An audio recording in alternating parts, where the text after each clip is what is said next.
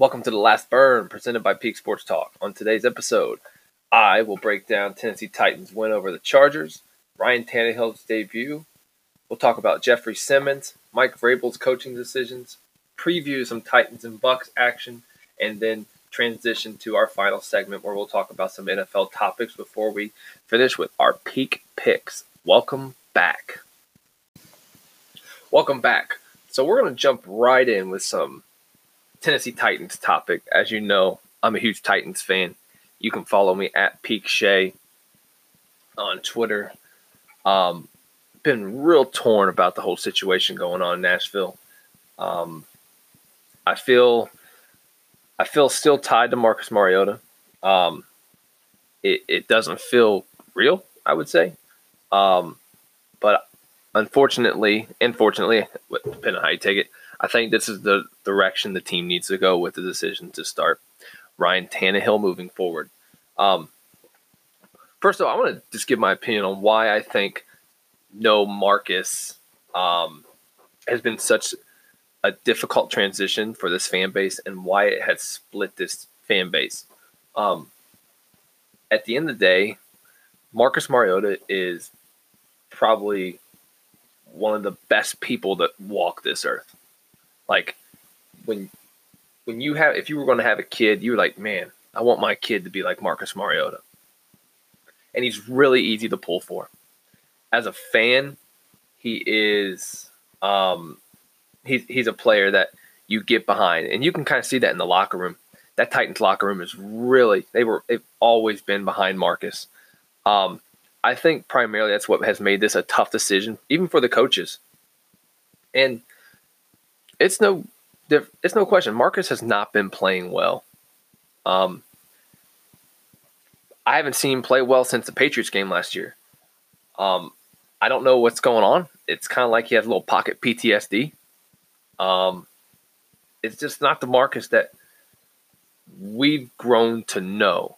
Um, something has happened, or something happened to his confidence, and in that Christmas Eve game against Jacksonville when he broke his leg. He's been different ever since that play. Um, I guess that's what the disappointing part is, is because we saw as a fan base, we saw flashes of an of a potential elite franchise quarterback, and then he came back the following year and played well and won the playoff game, and then um, there's been no progress um, for him since he's taken over, since Mike Vrabel's taken over, and that could be part of it. The offensive coordinator, new system, um, same verbiage this year, but still, there's a transition period. Um, I was under the the impression going into the season that this is Marcus's season, no matter what. Paying him twenty million dollars, picked up his fifth year option. He gets the whole year regardless of what happens to um, him, unless injury. And it seems like it seemed like for the first six weeks that was an issue that he solved. Picking up that weight, there was no injury issues or anything like that. The issue was decisiveness. Vrabel talks a lot about being efficient, um, controlling, being con- in control of the offense. Um, and too often, sometimes back there, um, there's plays to be made and the ball doesn't come out and there's no decisiveness. And so in the Denver game, they went with Tannehill, and no points were put up the board. Um, the offensive line was atrocious in that game. And then once they made that decision to go with Tannehill, you can't go back. Um, I don't. I think it's we're at a situation where I think it's best for both parties if they separate because um, I think it's best for Marcus. I think it's best for the franchise um, because I think we've maxed out Marcus's potential with this franchise. And I think for him to get to that next level, he needs something else. He needs some other coaching. He needs to put be in a system that uh, builds around him. And I'm just talking about players. I think the Titans did a real did a, good enough job last couple of years of putting talent around Mariota. I think the issue is the system has never been built for him. I think Marcus is a guy that in the right system, you can absolutely win with. But someone has to restore his confidence. Someone has to help him figure out to be more decisive, to be more efficient. And it's just not working for this team. And the reason it hurts, why the it, there's been such an emotional attachment to Marcus is because he's such a good person and he's he's so easy to pull for. I think that has why this this franchise has been so split. I know that's why I was holding on to Marcus, holding on to Mariota because I one I saw the flash, but two, he's such a good person. You want good people to succeed, you know, um, and I think that's what has been what made this decision so difficult.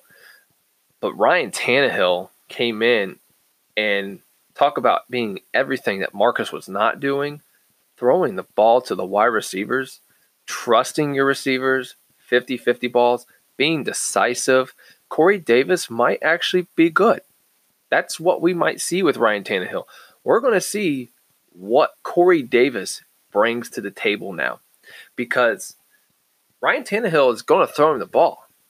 And he's going to throw him the ball whether whether he's open or not. Um, I think of that first pass, there was a lot of trust that Tannehill had in Corey Davis that he was going to catch that ball. It's a ball that Marcus wouldn't have thrown it right now. Um, and there was a lot of decisiveness. If I look at the touchdown to Corey Davis, I mean, Tannehill gets to the back of this drop and just lets it rip. I mean, on the money. Um, there was a couple other plays where Ryan Tannehill was just was just on point. He definitely provided that spark that I think Vrabel and the coaching staff was looking for. Now the issue is, and the question that we're going to find out moving forward is, is this spark going to be a flame that is continued to keep burning throughout the season? Can this team can this team finally stack wins together? Um, because from what we've seen in the past, this team isn't going to be able to stack stack wins together.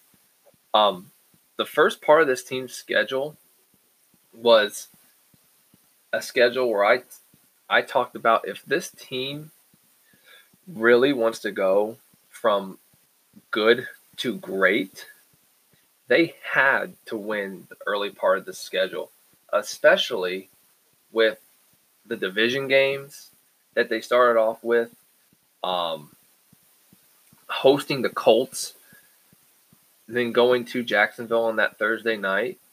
If we look at the first five weeks of this season, even the six weeks of this season, for this team to be two and four after six weeks is a big blow. They have a lot of catching up to do because now, I mean, there's not really a break in this schedule. Um,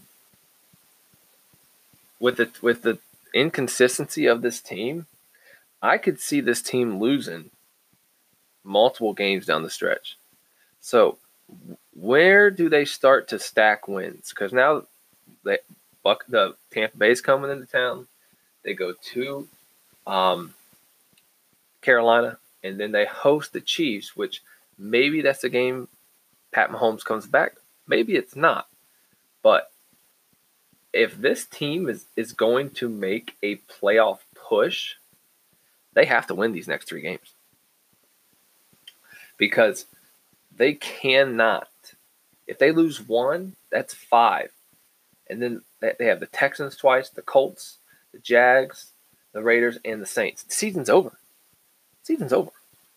Um, if anything, to, for this team to make a deep push into the playoffs, I think they have to win the next three. I think they have to beat Tampa Bay at home, go to Carolina on the road and beat them, and then return home before the bye and beat Kansas City. Now there's a chance with these three games as we look as we look at them, there's a chance that, you know, Pat Mahomes isn't playing. The Panthers are starting to back up Kyle Allen. There's a chance that Cam Newton might be back that week, maybe a little rust. Um, there's going to be an opportunity. And I think with Tampa Bay coming into town, Titans should win this game. I think on the roster, they they should win this game. I think they should win this way going away by by a touchdown. Um, I think they're the, they're a better team. They clearly have the better defense. Um, and I mean they have the better quarterback playing right now. But as we think about the future of this team, there was such a bright spot on Sunday, and that was Jeffrey Simmons' NFL debut. Um, just wreaked havoc on the Chargers for his 21 snaps that he played. And on the critical goal line stand where they forced a fumble on Melvin Gordon, pushed his guy, pushed that guard back two yards at least to get that penetra- penetration that allowed that the crumbling of the front to allow a Wesley Woodyard to come in and make a play. What about Wesley Woodyard? Still making plays. Jayon Brown steps out with an injury. Wesley Woodyard is incredibly valuable to this team because he steps in and there's basically no downgrade. He's not as good in pass coverage as Jayon is, but when it comes to reading reading plays, getting players in position, receiving the calls because he has the green dot on his helmet, and he has that capability. For him to be able to do that, it's such a valuable piece for them to be able to um, put Wesley Woodyard back in. And there's a, a, lot has been talked about with Mike Vrabel's decisions um, in this game. I don't. I think he made a good point where the spot doesn't get challenged or if it gets challenged, it doesn't get changed. Um, the officiating has, they've made a pretty uh, made it pretty clear unless it is clear and obvious with the original call is going to stand. However, um, I think Mike Vrabel made a huge coaching mistake on that fourth and one. You are at four. You're you're up three points. If you're up four, you go for it because a touchdown beats you. You still have, they. You're up three points. And the end result, the Titans won. But to be honest with you, they're pretty. They're very lucky that they won this game. They lose this game, season's over. They're two and five. They're not making the playoffs. Okay. Fourth and one. First off, you're going to go for it. Give Derrick Henry. Give it to Derrick Henry. Trust that he's going to get a yard. And don't do it out of the shotgun. Don't do it out of the wildcat. Get him going downhill. But you made a decision to, to run the QB sneak, which I get that. The problem isn't the play, the problem is the decision. You're up three points at midfield, and the other team has no timeouts. And the Titans have the best punter in the league. You punt the ball and you give your defense the entire field and say, don't give up a field goal. Because what happened is now the Chargers are at midfield. To get in field goal range with, with the way kickers are booming field goals nowadays, they needed the, they needed 12, 15 yards to attempt a tying field goal. That's putting your defense in a really tough position. And we know what happened. The Chargers went right down. They scored twice that were overturned, thankfully. And then the fumble to bail out Vrabel. Punt the ball. I know it's not the flashy thing. It's not the, oh, rah, rah, let's go for it. Punt the ball. Trust your defense. This is multiple times Vrabel has tried to win the game against the Chargers the last two years on one play. Think of everything that's happened that's preceded that to get you to that point, and you put the game at risk for one play. Punt the ball. Play defense. That's what I would have done. I would have punted that ball. I have the best punter in the league. More than likely, it's going to be inside the 10. Punt the ball in that situation. So as we look to head to Titans Bucks, I know we touched on a little bit. Um, I, I think this is a personnel mismatch. Um, I look at this Titans team and the way this secondary is playing. Um, I think they're going to get Jameis. Jameis is going to throw some throw some questionable balls, leave them up in the air. Might be picked. There's going to be opportunities. There's always opportunities. I mean, we know it from the from Jameis's first game against Titans that when him and Mario debuted against one another, first first pass of his career, pick six down the left sideline. Was that Alterraun Verner? I think it was Alterraun Verner who intercepted that. I think it's a great opportunity for this team to stack a win. To stack a win on top of it. I think that is what this team needs. This team needs to get their head at or above water for that confidence to stack a win. If they can't stack wins together, then this whole good to great thing doesn't exist. It doesn't exist. This team has to be able, this is a game you have to win. Back to back games at Nissan Stadium at home. You have to stack these two games together and win this game. Because then you're looking at a situation where you're four and four, you go to Carolina, and then you play a, a Kansas City team that's kind of struggling right now and may not have their starting quarterback at home, that's a perfect opportunity to knock them down.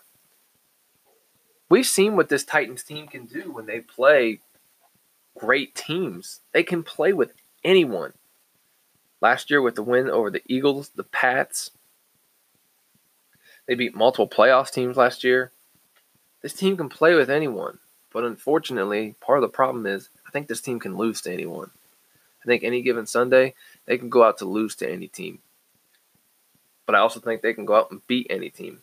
They are, I think we've talked about them being consistently inconsistent. Well, they need to consistently be consistent and try to win and stack these wins together to build some momentum for their team. Because right now, right right now they're they got to get to 500. They got to get to 500 and win this game. There is um, no other way around it.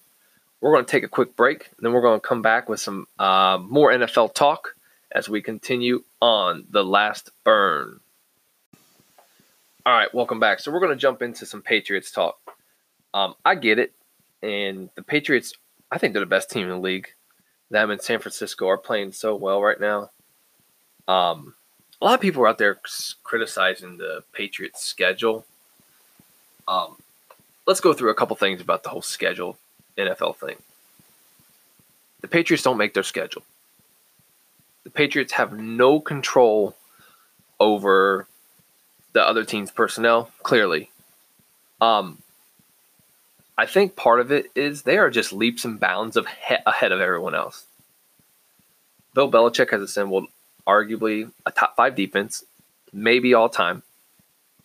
This team has given up they have they forced 17 interceptions and they've given up one passing TD all year. Granted, yeah, they haven't played great quarterbacks, but you know what? It's still the NFL. The other team is still being paid to play football. The Patriots don't make their schedule. They just play the people on the schedule. And they're leaps and bounds ahead of everyone. So they make everyone look bad because they're the Patriots and they are the standard that this league is set. One thing I've learned is I'm not going to criticize the Patriots. I'm not going to criticize Belichick. I'm not going to criticize Brady. I'm not going to knock them for anything because they continually, every year, do the same thing. They win. They win. Every single year. It doesn't matter what we get on them for. Last year, they felt like they were underdogs, and they rode that into a Super Bowl and held that awesome Rams offense to three points. And here we are again, dogging them. Well, they haven't played anyone. Who cares? It's not their fault Sam Darnold got mono and missed that game. It's not their fault the Dolphins decided to trade all their best players a week before the season.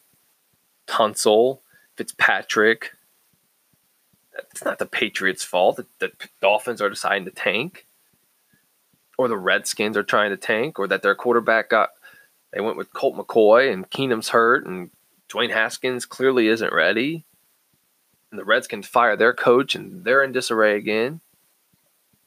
It's not the Patriots' fault that the Steelers, week one, were completely a mess, and then their quarterback got hurt the following week. They did play Big Ben, and they made him look not like Big Ben. And as the Patriots' schedule goes on, they have harder teams they got to play. They have a first place schedule. Let's remember that. Every year you win your division, you play a first place schedule.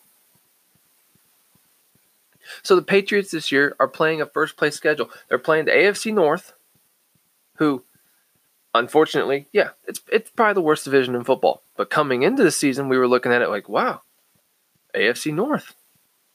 Look at these rosters. Look at this Steelers roster. Look at this Ravens roster. Look at this Browns roster that's loaded. Coming into the season, we are elevating these teams that the Patriots are playing. Patriots have to play Kansas City. Patriots have to pay play the Texans. But wait. We were hyping these games up, but now all these teams are flawed? All these teams the Patriots play are flawed? It's not their fault that these teams are tanking. And Buffalo's 5 and 1.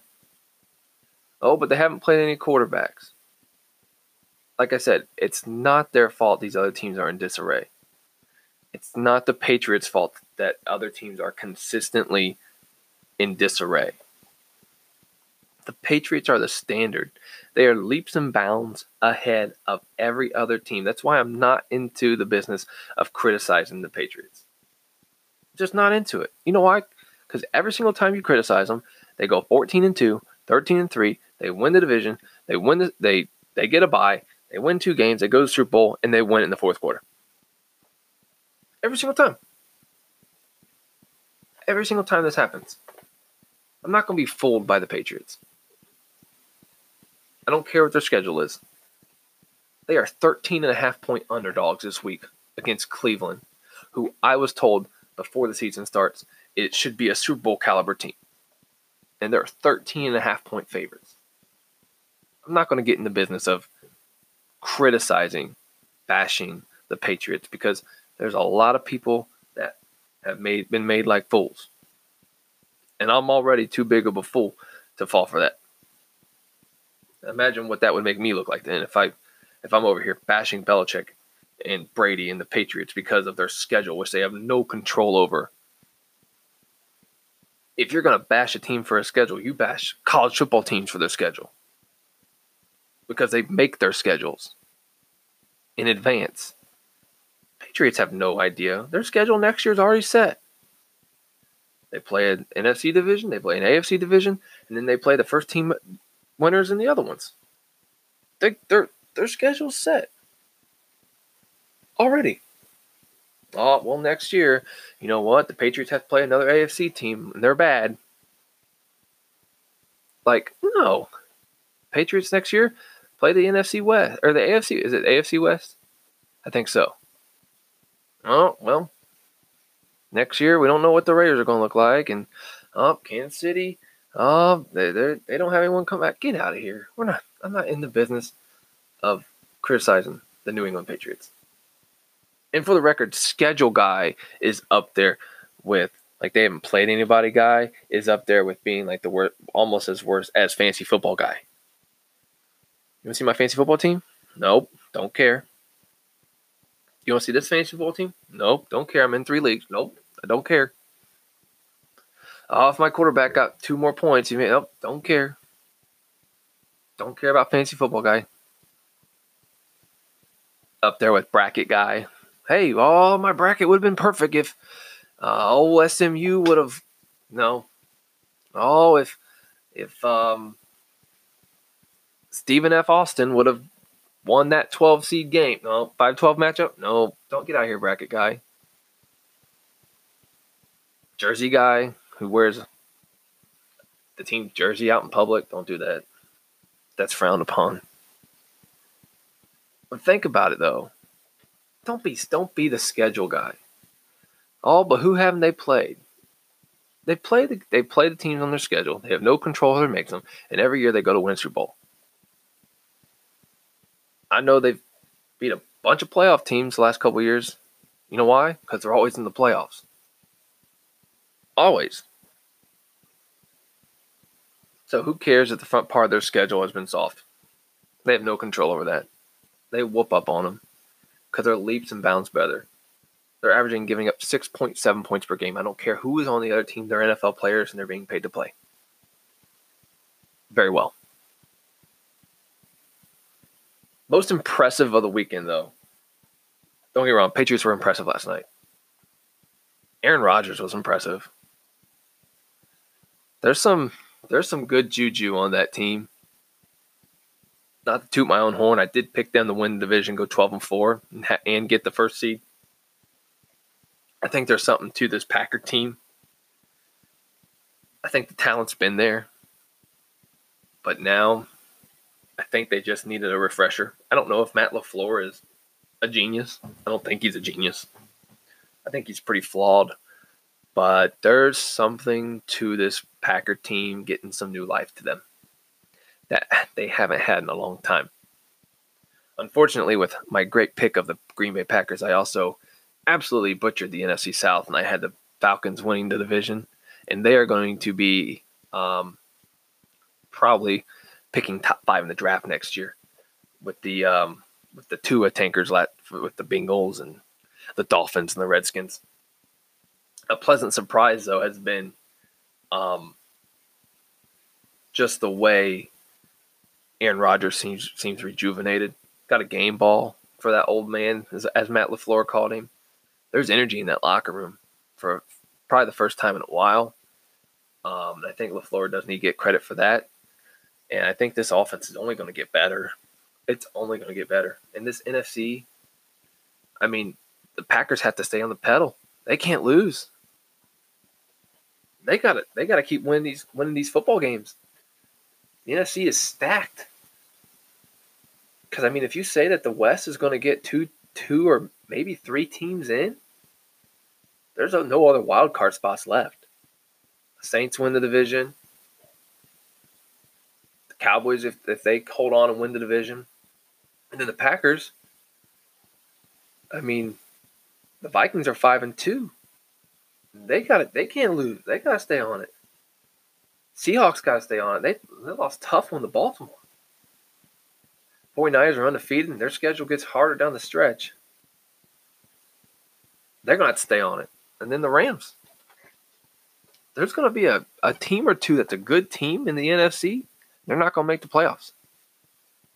The NFC is the exact opposite of the AFC. Whereas the AFC has a bunch of low to average teams, the NFC is loaded. I think the NFC North I think the NFC North every team every team has a pretty good roster. Minus the Bears, they don't have a quarterback. Lions are competitive. The NFC East, Cowboys, Eagles. I think they can play with anyone. I think the Eagles. I think the Eagles have to get some get get, get some players back healthy. I think they can play with anyone. Carolina, solid team. Saints can play with anyone. And then you look at the NFC West. Every team is at 500 or above, including the Cardinals. Kliff has that team believing, believing, and he might not have them believing that they're going to win. Right? Maybe I think he does have them believing they're going to win, even when they know they're they're out rostered. I mean, the NFC West is absolutely stacked, and you have to they have to start stacking wins because there's going to be some good teams in the NFC that do not make the playoffs. We might have a 10 win team not make the playoffs. We might have an 11 win team not make the playoffs. It might be that close. It's something to look, keep looking fo- to- forward to as the season progresses, as we get to the midway point, and as we transition. I've had three trades in the NFL last couple days. Sanders goes to the Emmanuel Sanders goes to, to the 49ers. Uh, Mohamed Sanu goes to the Patriots, and Gareon Conley goes to the Texans. Say what you want about the Houston Texans, they have told you we're we are sacrificing draft capital for players that we know can produce. This has been a trend in the NFL for a while to sacrifice draft capital for a consistent player that you know you can produce compared to lottery tickets, which is essentially what the NFL draft is. Like the Miami Dolphins right now are just acquiring as many lottery tickets as they can. Because when you play the lottery, you know that more than likely you're not going to lose, or more likely you are going to lose. So the Miami Dolphins are just playing the lottery. Okay, well, I'm going to get as many lottery tickets as I can and see if it sticks. That's what the Dolphins are doing. The Texans, the Patriots, the Rams, they've taken a different approach. No, I'm not going to do lottery. It's 50 50. I don't have time for that. Or win now. Go get a guaranteed player that I know can produce. The Rams with Jalen Ramsey. Sure, they gave up a lot of draft capital.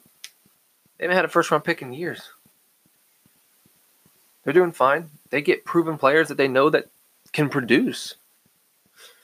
The Patriots give up a second round pick for Mohamed Sanu because they desperately need a wide receiver. They know he can produce. I think he's a perfect fit in New England too. He's a great route runner. He's extremely versatile. He can do a bunch of things on the football field. But that's beside the point. There's a lot that this team can do with Mohamed Sanu. And then Emmanuel Sanders, the Niners, I just said they're in a race. They're in an absolute race to hopefully win that division, but they know that if they slip up, they might be that 10 win team that doesn't make the playoffs. They might be that 10 win team that doesn't make the playoffs. So the Niners can't slip up. They gotta they gotta stay pedal to the metal. And they they need the receiver help. And it's a great pickup. Manuel Sanders has been playing well. And I think well, he's been playing well when the, the Broncos actually used him. I think he was pretty frustrated with his with his targets and I think they were I think they're going in a different direction. Um, they're, they're, a two and five team. I don't think they're a very good team. Um, and I think the Broncos are now in a situation where they have to figure out what they have in Drew Lock. So get something for Emmanuel Sanders.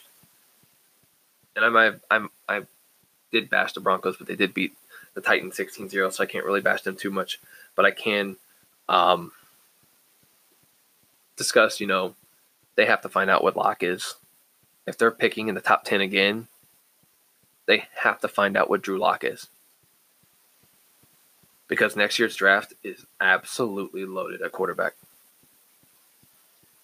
And John Elway is not in a situation where he can keep Drew Lock, pass on one of these guys, unless he is absolutely for sure he's the guy it's it's a fascinating dilemma that John Elway has put himself yet again because he continues to draft quarterbacks and doesn't know what he has with them.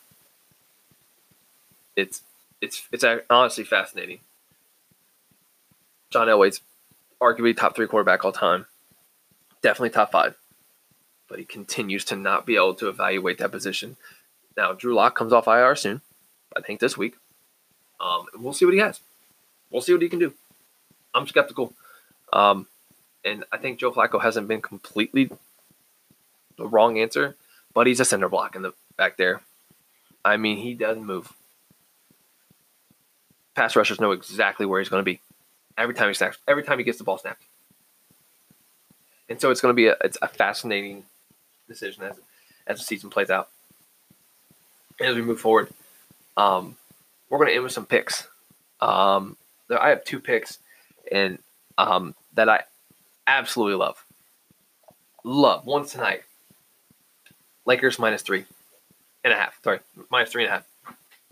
Absolutely love this pick. Clippers have a majority of, uh, largely a new roster. Paul George isn't playing. Kawhi fitting in. The balance, um, the chemistry. How's that going to work? And I get LeBron. But I get LeBron minus three and a half.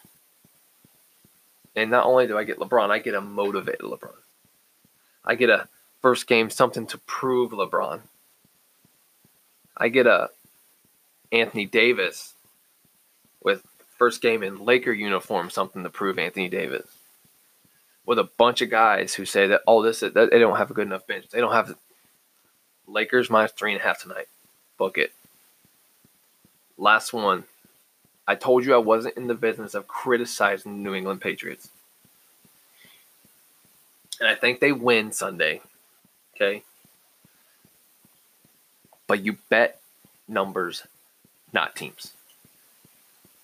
You look at numbers, you don't look at the team. Okay. The Browns plus 13 and a half is too much. It's just too much. Eight and a half, nine and a half, I'll take New England. But almost two touchdowns to a Browns team off a bye who is motivated in a in a big spot where they haven't performed this year and they have two weeks to get ready for one game. They're two and four, and this is their this might be their Super Bowl. I think this is a huge game for Cleveland. And with New England on a short week, with the team coming off a bye, it makes too much sense right here. It the line just doesn't make too much sense, and it makes too much sense to take Cleveland plus 13 half. I think the Patriots win uh, 30 to 20. I think they're clearly a better team. Um, I think that the Browns are going to move the ball and score because of the talent that they have. Um, but it's too many points. 30 20. Maybe that's too many points to give up for New England. Maybe the final score is something like 23 13. Yeah, let's go with that 23 13. But um, I think 13 and a half points is too many. Too many points for this team. Too many points. 23 13. Browns cover. Lock it in right now. Lock it in. All right, everybody, we're going to wrap this thing up. Thank you for joining us for another episode. First episode in a long time. Been super busy um, of The Last Burn. We're going to hopefully have this podcast up and running every single Tuesday. It should be out. Um, as always, um, find us on Anchor, um, on Twitter at Peak Shay, um, and we can keep this podcast up and going. If you have any questions, um, any messages, send them via Anchor. Um, um, Teespring, you can always hop on and support with a T-shirt. Um, but we always appreciate your support, appreciate you listening, and let us know what you think. Good night.